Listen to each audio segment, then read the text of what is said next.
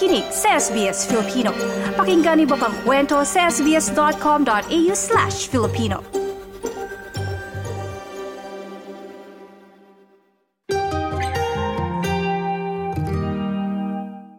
Isang taon na ang nakakaraan ng magsalpukan ng dalawang helicopter na ikinamatay ng SeaWorld Helicopters Chief Pilot na si Ashley Jenkinson, kasama si New South Wales woman Vanessa Tadros at British couple na si Diane at Ron Hughes, habang tatlo ang malubhang sugatan.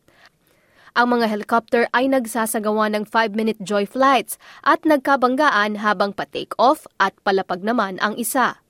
Napag-alaman na ang pilotong si Ashley Jenkinson ay gumamit ng cocaine ng isa sa pagitan ng tatlo hanggang apat na araw bago ang insidente. Narito ang pahayag ng Chief Commissioner ng ATSB na si Angus Mitchell. It does show low levels of, um, of what we would say cocaine metabolites. So we know that exposure was probably not within the 24 hours of the incident, but somewhere between that one and potentially three to four days prior. Uh, they were low levels. We don't have any evidence to suggest that uh, they were contributing to this particular incident, but we do know that any types of illicit drug use does carry risks and certainly risks in this type of industry. So, for that reason, it is highlighted in the report, but equally, as I've said, we don't have evidence to suggest that it was contributory in nature. Sinasabing malabong ang cocaine ang nagdulot ng psychomotor skill impairment sa araw ng aksidente. Pero ayon sa report, hindi pa matukoy kung ang epekto ng post-cocaine exposure, kabilang ang fatigue, depression at kawalan ng atensyon ay nakaapekto sa piloto. Isa pang tinitingnan ng ATSB ay kung nasunod ang lahat ng standard procedures sa araw ng paglipad. Inaalam rin kung nagradyo o nagkaroon ng radio taxiing call si Ashley Jenkinson.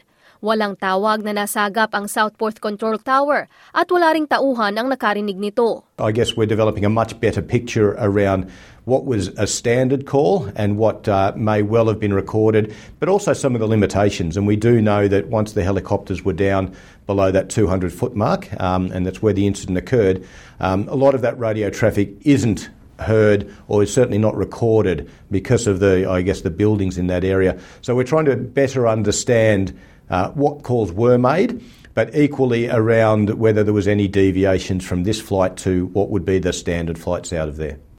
Nagawa namang makalapag ng ligtas ng piloto ng isa pang helicopter na si Michael James sa kabila ng sira ng chopper. Dinala siya sa ospital at nakalabas makalipas ang dalawang araw. Napag-alaman sa report na sumang-ayon ito sa alcohol at drug test at nagpakuha ng dugo, pero walang naisagawang test. Sa isang pahayag, sinabi ni Civil Aviation Safety Authority na umiiral ang zero tolerance sa mga pilotong nag-ooperate na nakainom o gumamit ng droga. Sa Australia, ipinagbabawal ang paglipad ng mga pilotong uminom ng kahit anong alak ng walong oras bago ang take-off. Napag-alaman din sa interim report na ilan sa mga pasahero ay hindi tama o sukat ang suot na seatbelt. Hindi man ito ang dahilan ng pagkamatay ng mga biktima pero ayon sa ATSB, isa itong malaking issue hindi lamang sa SeaWorld helicopters kundi sa buong Australia. Sa anibersaryo ng insidente nitong ikalawa ng Enero, nag-post sa Facebook si Simon Tadros na tribute para sa kanyang asawa na si Vanessa Tadros. Inilarawan niya ang pangyayari bilang pinakamasamang karanasan na bumago sa kanyang buhay dahil sa pagkamatay ng asawa at lubhang pagkasugat ng anak na si Nicholas. Vanessa was the most beautiful soul a person could have. Her heart was always filled with love and compassion for everyone. I ask that everyone today remember all the good times and the laughs that they shared with Vanessa. I ask that we pray not only for Vanessa, but also for everyone that lost their lives in the SeaWorld helicopter accident, and for their families as well. Vanessa will never be forgotten.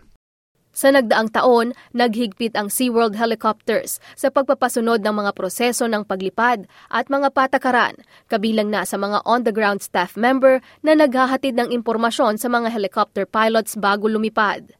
Aprobado umano ito ng Civil Aviation Safety Authority at higit sa Australian Aviation Law requirements. Ang huling ulat mula sa Australian Transportation Safety Bureau ay inaasahan namang lalabas sa kalahati ng taon. Ang ulat na ito ay binuo ni Greg Diet at Navin Rasik para sa SBS News na isinalin sa ating wika. Ako si Edinel Magtibay para sa SBS Filipino.